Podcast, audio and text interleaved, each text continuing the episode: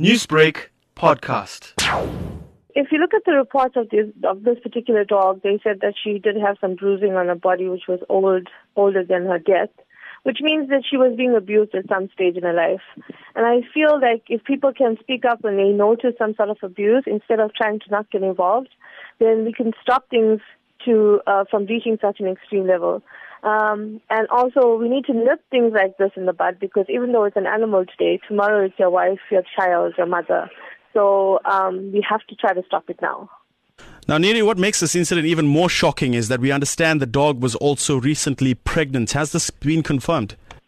Well, according to the reports I received, um, she was definitely lactating at some point. So it's either that she was pregnant or that she had very recently had puppies.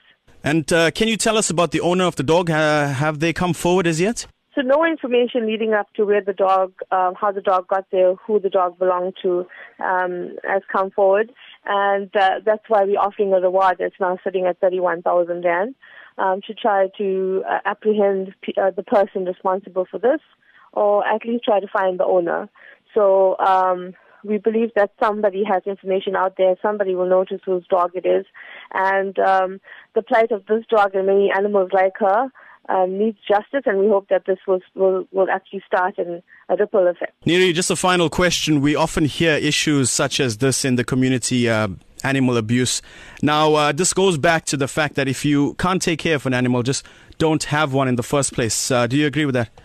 100%. And many of the times people end up standing on the roadside handing over their cat or dog or litter of puppies or litter of kittens instead of sterilizing the animals to the random person walking to the so-called farm there's no farm that exists. They go to the township, and it never the dogs or cats never re- really reach the township because most of the times they end up getting knocked or go missing, and we even have reports of them being eaten because people are starving.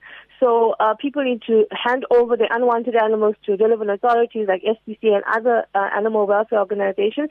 But as you said, most importantly, if you don't have the necessary resources to take care of an animal, please do not get one. Neeri Naidoo from the Phoenix Animal Care and Treatment or PACT. If uh, anyone has any information, you can contact the SPCA on 031 579 6501 and you can do so anonymously.